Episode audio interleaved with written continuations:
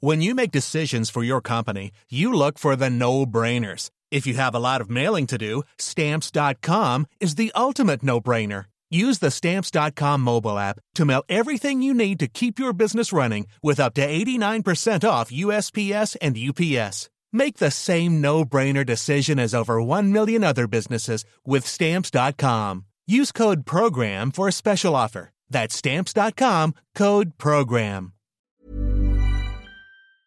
Bonjour Olivier Véran. Bonjour Laurence Ferrari. Bienvenue dans la matinale de CNews. On va commencer par ce contrôleur du fisc qui a été tué dans le cadre de son travail à Bullecourt, dans le Pas-de-Calais. On, vient de l'évoquer.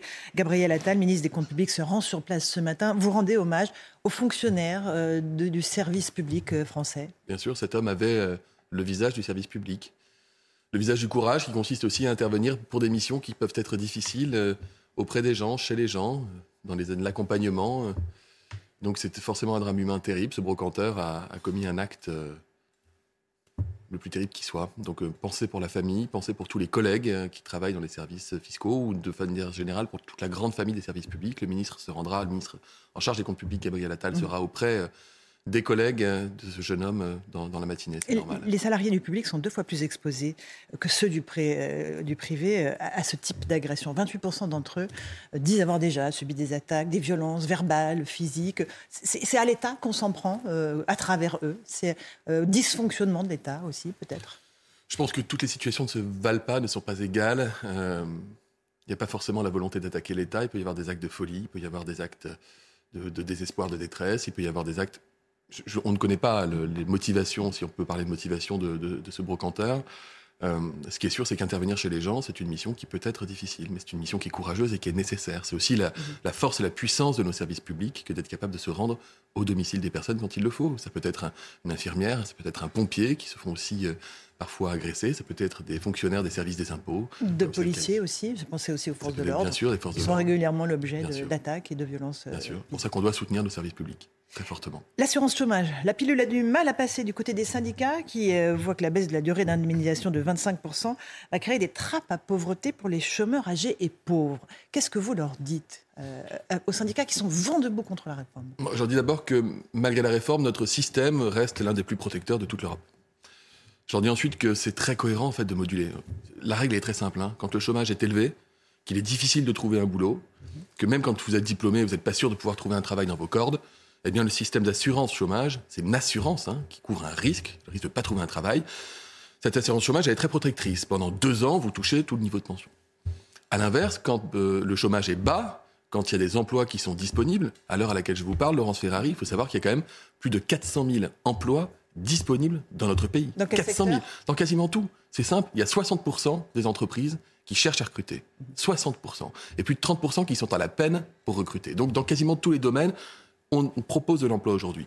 Ce système d'assurance, il est normal qu'il soit un peu moins protecteur dans ces périodes. On veut atteindre le plein emploi, on veut mettre en corrélation les emplois disponibles avec les Français qui cherchent un emploi. Alors justement, quand on va baisser la durée d'indemnisation de l'assurance chômage, est-ce qu'on va proposer automatiquement un travail à ceux qui sont au chômage ou pas? C'est ça la vraie question. C'est même plus que ça non seulement, il va y avoir une connexion immédiate? Non seulement on est en train de réformer le système avec ce qu'on appelle France Travail, c'est-à-dire qu'on est en train de, mieux coordonner, euh, de faire travailler ensemble tout le service de Pôle emploi, des missions locales, les acteurs des collectivités, toutes celles qui offrent et qui mettent en relation les emplois avec les, gens qui recherchent de l'emploi, mais aussi on met un très fort accent sur la formation professionnelle. Vous savez, avec une, non seulement une réforme du lycée professionnel, mais aussi une réforme de la formation tout au long de la vie. De sorte que si quelqu'un dit, bah, écoutez, vous êtes sympa, je sais qu'il y a des emplois disponibles, mais moi, dans ma branche, c'est saturé. Et je ne peux pas trouver de travail dans ma branche. Dans ce cas-là, plutôt que de lui dire, bah, écoutez, vous allez rester au chômage ad vitam aeternam, on lui dit, vous avez raison, c'est saturé dans votre branche. Voilà ce qu'on peut vous proposer en termes d'accompagnement pour pouvoir accéder exactement et de formation pour accéder à l'emploi. Honnêtement, dans la période, dans la période que nous connaissons, 18 mois pour trouver un travail, 18 mois pour trouver un travail, avec un taux de chômage qui est à 7%, qui continue de baisser, et alors qu'on tend vers le plein emploi, c'est suffisant. Alors, on parle aussi là des seniors, euh, et c'est ce que soulignent les syndicats. Une trappe à pauvreté pour les chômeurs âgés.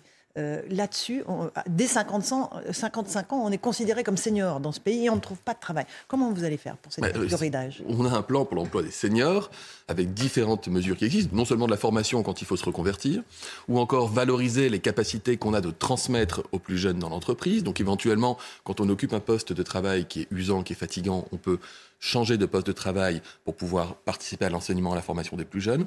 Vous avez des systèmes qu'on appelle les retraites progressives, etc., etc. Et dans le cadre de la réforme des retraites qui va intervenir, comme on va être amené à travailler un petit peu plus longtemps, eh bien, on va mettre encore davantage l'action sur la formation des seniors. La France est le pays où, dans lequel on parle le plus tôt la retraite, et c'est aussi, du coup, le pays dans lequel il est le plus difficile de garder ou de trouver un emploi passé 50 ans et encore plus 55 ans. Donc nous voulons justement qu'avec cette réforme des retraites, il y ait un plan d'accompagnement et de maintien dans l'emploi des seniors. Et sur le plan sur l'assurance chômage, comment vous êtes sûr qu'il va créer 100 à 150 000 emplois? C'est ce que dit Olivier Dussopt. Alors ça va être un mécanisme assez direct en fait. Vous allez voir qu'il y aura un impact assez massif sur le marché du travail. Parce que c'est un signal aussi qu'on envoie, consiste à dire, et franchement les Français en ont conscience, enfin, si vous vous baladez dans dans, votre ville ou dans vos villages et que vous allez voir euh, différents secteurs, que ce soit des entreprises et des industries, évidemment des restaurateurs, les services à la personne, l'hôpital, l'EHPAD, etc. Vous allez trouver un nombre d'endroits très importants dans lesquels on cherche aujourd'hui à embaucher et à recruter. Donc vraiment ce qu'on veut, c'est de dire aux gens, l'esprit de l'assurance chômage, c'est l'esprit du Conseil national de la résistance. C'est au lendemain de la Seconde Guerre mondiale où l'État à l'époque, sous l'égide du général de Gaulle, a dit il y aura des périodes au cours desquelles les gens ne pourront pas trouver de travail parce que le marché du travail sera trop tendu. Alors, il faudra les assurer pour pas qu'ils perdent tous leurs revenus.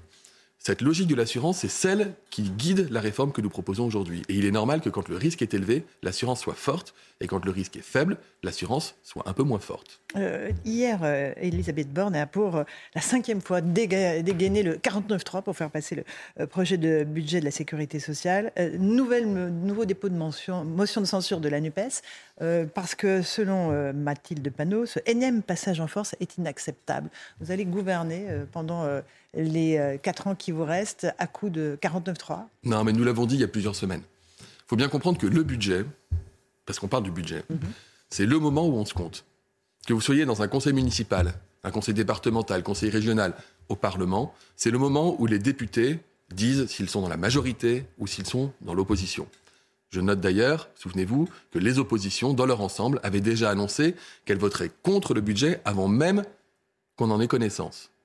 Donc ce qui se passe est tout à fait euh, dans la, dans la lignée, dans la continuité. Comme il y a plusieurs parties au budget, chaque partie fait l'objet d'un 49.3. Le véritable fait marquant, pardonnez-moi, de ces dernières semaines, c'est pas le 49.3 d'hier. C'est le fait que la semaine dernière, le Parlement a adopté une partie du budget sans recourir au 49.3, c'est-à-dire avec une majorité qui s'est dégagée à l'Assemblée nationale et au Sénat, ce qui était inattendu. Ce qui montre que notre politique de la main tendue qui montre que la consultation que nous organisons, ce qui montre que les débats au Parlement où on est capable de prendre des amendements des oppositions, permet sur certains bouts de, budget d'obtenir un accord et un consensus. Ça, c'était plutôt inhabituel. Euh, euh, encore un tout petit mot de ce qui se passe au Parlement. Les députés vont bientôt examiner les deux textes qui visent à garantir l'IVG dans la Constitution. Le Rassemblement national euh, a décidé de changer de pied. le groupe a déposé hier un amendement qui vise à constitutionnaliser la loi Veil. Ça vous surprend ce changement de pied de Marine Le Pen? Je sais pas, parce que Mme Le Pen, elle, change de pied et d'avis assez souvent au fond. Et ce qu'elle prône aujourd'hui ne sera peut-être pas ce qu'elle prônera dans un an en fonction de, de l'éventail euh, politique du moment. Euh, ce qui est fondamental, c'est, je vais vous dire, moi-même... Elle est moi-même, dans ses positions pour vous? On a le droit d'évoluer. On a le droit d'évoluer. Je, vais être, je, vais être, je vais vous faire une confidence. Moi, je m'étais posé la question de savoir s'il fallait mettre dans la Constitution mmh. le droit à l'IVG. Et puis, en fait, qu'est-ce qui s'est passé depuis 2-3 ans? La remise en cause assez simplement finalement du droit à l'IVG dans des grands pays comme les États-Unis, mais aussi ces discussions qui s'ouvrent dans certains pays européens. Et là, je me suis dit, en fait, s'il suffit d'une loi votée avec une majorité au Parlement pour remettre en cause cet acquis fondamental pour la santé des femmes et le droit à disposer de leur corps, c'est pas suffisant. Donc, si on le met au niveau constitutionnel, c'est pour faire en sorte qu'une simple loi au Parlement ne puisse pas casser cela et qu'on ne puisse pas revenir en arrière. C'est-à-dire qu'à moins que dans un avenir, mmh. un, pouvoir en place dispose d'une majorité des trois cinquièmes, c'est-à-dire majorité de sénateurs et de députés, et c'est très loin d'être la situation quoi qu'il arrive, eh bien ils ne pourront pas remettre en question ce droit fondamental. Donc c'est pour ça que moi je suis très favorable désormais à l'inscription. Et donc vous dites bravo à Marine Le Pen Je ne dis pas Madame, euh, bravo à Madame Le Pen, je lui dis que si elle a de la constance dans les positions qui sont les siennes sur les questions sociétales notamment, ce serait plutôt pas mal. On va parler des maires. Le président se rend au congrès des maires. Il n'y aura pas de discours. Il y a quelques années, il s'était fait siffler, on s'en rappelle. Il va faire une déambulation pour avoir, je cite, un contact direct et fort. Il va en entendre des doléances parce que les maires sont étranglés, euh, vous le savez, par euh, l'explosion des factures d'électricité et d'énergie. Qu'est-ce qu'il va leur dire aux maires dans cette déambulation Plusieurs retours en arrière sur votre question. Un, le président ne s'est pas fait que siffler au congrès des maires. mais ça, il y allait plusieurs fois. Il a aussi et surtout été très applaudi au congrès des maires. Il y était l'année dernière, par exemple. D'accord, il y a cinq Ensuite, il va faire comme il le fait euh, régulièrement, il va déambuler, c'est-à-dire qu'il va aller à la rencontre directe, au contact direct, sur le terrain euh, des maires et des élus locaux qui comptent énormément pour notre pays. Puis il les recevra, plus d'un millier d'entre eux, à l'Élysée, comme il le fait, pour avoir aussi cet échange fondamental sur la situation financière des collectivités, et notamment des municipalités, des mairies, il y a des rapports indépendants qui montrent bien que la situation financière de nos communes s'améliore. Pourquoi? Parce que nous avons arrêté de baisser les dotations aux communes depuis plusieurs années. Et les capacités d'autofinancement, le, niveau d'endettement, les indicateurs s'améliorent dans l'immense majorité des cas. Et lorsque des communes font face à des difficultés euh, avec le coût de l'énergie, nous en avons parfaitement conscience, nous mettons en place des amortisseurs, c'est-à-dire des fonds de dotation pour les communes dans lesquelles elles peuvent venir puiser pour faire en sorte de ne pas avoir à se poser la question de chauffer une école ou d'ouvrir un musée. Tout le reste, pardonnez-moi, c'est de la politique. Et quand vous avez des communes, notamment la première d'entre elles, qui fait exploser la facture de ses habitants en augmentant la taxe foncière, en expliquant que c'est la faute de l'État, j'invite chaque Français qui s'intéresse à ces questions à lire les rapports de la Cour des comptes qui expliquent que la politique de soutien aux, collectivités par l'État fait que la situation globale des communes dans notre pays s'est améliorée. Donc Anne Hidalgo ment quand elle dit que l'État n'est pas... Non, elle n'assume pas. Mais ça, c'est un classique. Mais c'est dommage. C'est dommage. Elle ferait mieux de dire, écoutez, voilà, Paris est très endetté. Euh, là où les communes de France sont endettées pour 3 ou 4 ans, bah, euh, Paris, on est endetté depuis de 20 ans. Voilà, on a fait des choix. Alors, euh, libre à vous de savoir si les choix qu'on a faits, ils profitent aux Parisiennes ou aux Parisiens ou non. Bon, je pense qu'un certain nombre d'entre eux ont, une idée là-dessus. Mais donc, il faut qu'on se désendette parce que bah, finalement, on se rend compte que ça peut pas durer. Et donc, on va augmenter vos impôts. C'est notre décision à nous, ville de Paris. Allez dire, regardez, c'est la faute à l'État. Honnêtement, ça ne marche plus auprès des Français. J'ai encore deux questions importantes à vous poser. L'océan Viking, il y a 11 jours, plus de 230 migrants débarqué à Toulon. Aujourd'hui, il n'en reste plus que 6 dans le centre d'accueil qui leur a été dédié. Est-ce que c'est un fiasco? Alors, c'est pas un fiasco, pardonnez-moi. D'abord, ce sont. C'est une réussite Non, c'est ce qu'on appelle l'état de droit. Mhm. Vous avez des enfants, les enfants, vous pouvez pas les La faiblesse de l'état de droit Mais vous avez les, conventions internationales des droits de l'enfant fait que vous ne pouvez pas enfermer un gamin de 12 ans. Je ne parle pas que des euh, mineurs, je parle non, des majeurs. Première catégorie. Deuxième catégorie, vous avez un certain nombre de, de, ces personnes qui ont demandé le droit d'asile. Et leur dossier est en instruction. Comme tout demandeur d'asile, ils sont libres, une fois que la demande a été faite, de circuler. Et d'autres n'ont pas fait la demande de droit d'asile et la justice a décidé de les libérer. Mais toutes ces personnes-là, nous sommes en train de les contacter pour qu'elles rentrent dans le dispositif de droit d'asile à la demande de la Première ministre. Vous arrivez à les, Oui, il y aura des communications qui seront faites et donc on veut qu'ils rentrent dans les dispositifs de demande d'asile pour être dans un dispositif de droit commun. Ils n'ont pas vocation, vous serez d'accord avec moi, à rester dans le village vacances de la presqu'île de Gien pendant des semaines et des mois et des années. Mhm. Euh, je l'ai dit, pardonnez-moi, mais le seul délit qu'ils ont, dont ils sont coupables, c'est le délit de survie. Ils n'ont tué personne, ils n'ont volé personne. Et donc, quand ils sont arrivés sur le territoire, on a tout vérifié sécurité intérieure, santé aussi. Et ensuite, dispositif de droit commun. Et la justice a dit, bah, vous, vous pouvez circuler, vous ne pouvez pas circuler. Vous, vous avez demandé l'asile. Vous, vous êtes mineur, vous voulez partir en Allemagne. On ne peut pas vous en empêcher. Et donc, le dispositif suit son cours. D'accord. Mais la réalité, c'est qu'il n'en reste que 6 aujourd'hui dans le centre. Et donc, les Français se disent, mais alors, où sont-ils passés? Ils sont évaporés dans la nature. Non, ça veut dire que ceux qui doivent être expulsés le seront. Ceux qui peuvent circuler parce qu'ils ont la demande d'asile. Sur les 44. Il y, a, il y a un suivi qui est, euh, qui est les gens ne sont pas complètement dans la nature, si c'est votre question. Après, il y en a un certain nombre qui ont décidé de quitter la France, de partir en Allemagne parce qu'ils avaient de la famille, etc. etc. D'accord. Euh, Gérard Collomb a dit, l'ancien ministre de l'Intérieur, on, ouvre une nouvelle brèche, on crée un précédent. Pour moi, cela ne peut qu'encourager les réseaux de passeurs pour qui les migrants sont une source de gains considérables. Vous entendez ce qu'il dit? Alors, j'entends qu'il y a un, vrai sujet avec les réseaux de passeurs. Là, on parle d'une ONG. Christophe Cassaner l'avait souligné. Mais là, on parle d'une ONG. Hein, donc, euh, on ne va pas dire qu'une ONG est un réseau de passeurs. C'est ce que disait Christophe Cassaner. Oui, non, non, vous vous en rappelez, c'est 2019. Je, différencie réseau de passeurs et ONG. Hein. L'ONG, non, mais il un bateau d'une ONG, Il y avait une collusion entre les réseaux de passeurs et les, associations. Hein. Il faut, il faut être extrêmement attentif à cela. Je vous dis juste, et on ne va pas revenir, enfin, on peut revenir dessus si vous le voulez, mais vous avez 200 personnes à fond de cale d'un bateau depuis deux semaines en mer. On ne revient pas euh, là-dessus la question ne se posait pas. Est-ce que c'est le début Est-ce que c'est le début d'une arrivée massive de bateaux Je n'en vois pas arriver et nous insistons. C'est-à-dire qu'on n'accueillera pas le prochain bateau. Nous sommes surtout en train d'insister auprès des Italiens pour qu'ils remplissent leur rôle et qu'ils remplissent les accords européens. Et s'ils ne veulent pas, est-ce que nous accueillerons le prochain bateau? Nous verrons, mais la question n'est pas de savoir si on accueille. Mais encore une fois, on n'a pas vocation à accueillir ces bateaux. C'est l'Italie qui a vocation à les, accueillir dès lors que les bateaux arrivent dans les eaux territoriales italiennes. Et en retour, l'Europe s'organise pour récupérer une partie des migrants et les répartir dans l'ensemble de l'Europe. Donc nous demandons à l'Italie de tenir son rôle, de remplir ses engagements, et nous remplirons dans ce cas-là les nôtres.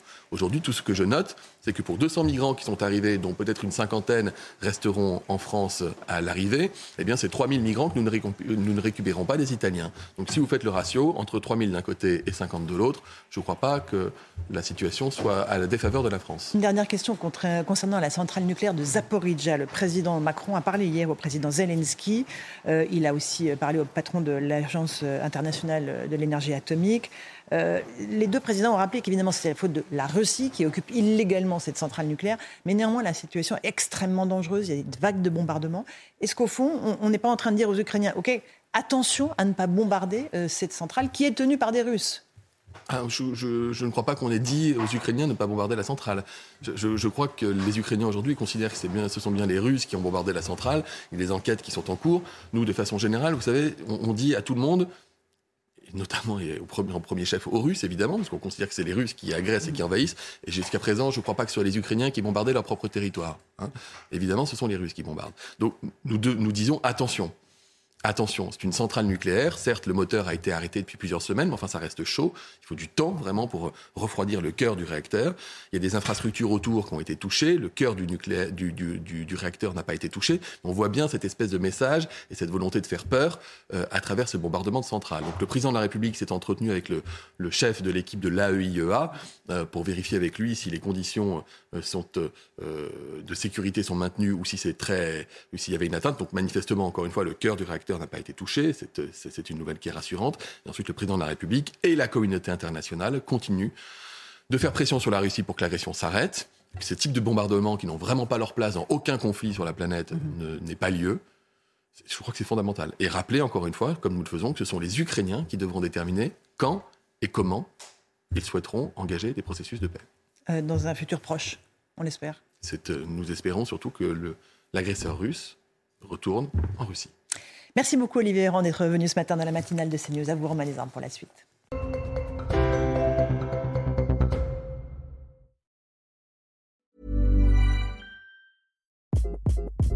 Hi, this is Craig Robinson from Ways to Win, and support for this podcast comes from Invesco QQQ the official ETF of the NCAA. Invesco QQQ is proud to sponsor this episode and even prouder to provide access to innovation for the last 25 years. Basketball has had innovations over the years too. We're seeing the game played in new ways every day. Learn more at Invesco.com slash QQQ. Let's rethink possibility. Invesco Distributors, Inc.